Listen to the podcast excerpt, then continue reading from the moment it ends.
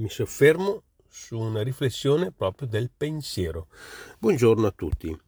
La riflessione sul pensiero, perché mm, il pensiero che cos'è? È una risorsa. Che cos'è il pensiero? Il pensiero è una risorsa che non si vede, è invisibile, ma c'è. Il pensiero è la risorsa con la quale, diciamo così, possiamo marcare le soluzioni. Questo è il punto. Noi con il pensiero possiamo, qualora lo vogliamo, qualora ce ne rendiamo anche conto, appunto possiamo marcare le soluzioni. Le soluzioni anche quelle più inaspettate, quelle soluzioni più, diciamo così, incredibili, quelle più impossibili. Come lo possiamo fare? Proprio con questo pensiero. Il pensiero quindi è una risorsa, è una risorsa preziosissima, non si vede ma c'è, è lì, tutto parte dal pensiero, poi pensiero concentrato, voluto, cosciente, sicuramente è il pensiero la grande risorsa iniziale, è proprio la più grande risorsa che abbiamo, che non si vede ma c'è. Allora soffermiamoci un attimo su questa realtà, il pensiero il pensiero voluto, concentrato, cosciente, eccetera, che poi porta a quella che è la sequenza pensiero, parola, abitudine, avanti col carattere, quindi eh, eccetera, eccetera, fino a che si arriva al destino, eccetera.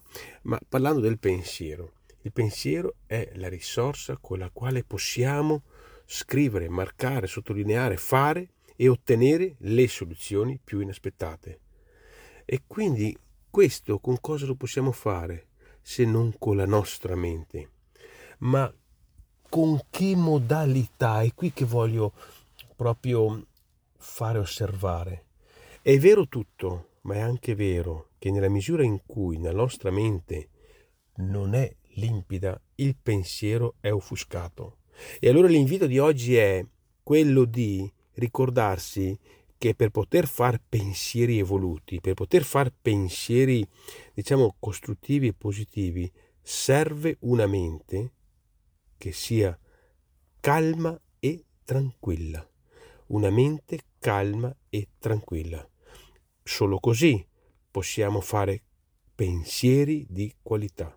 Perché i pensieri di qualità poi cosa portano?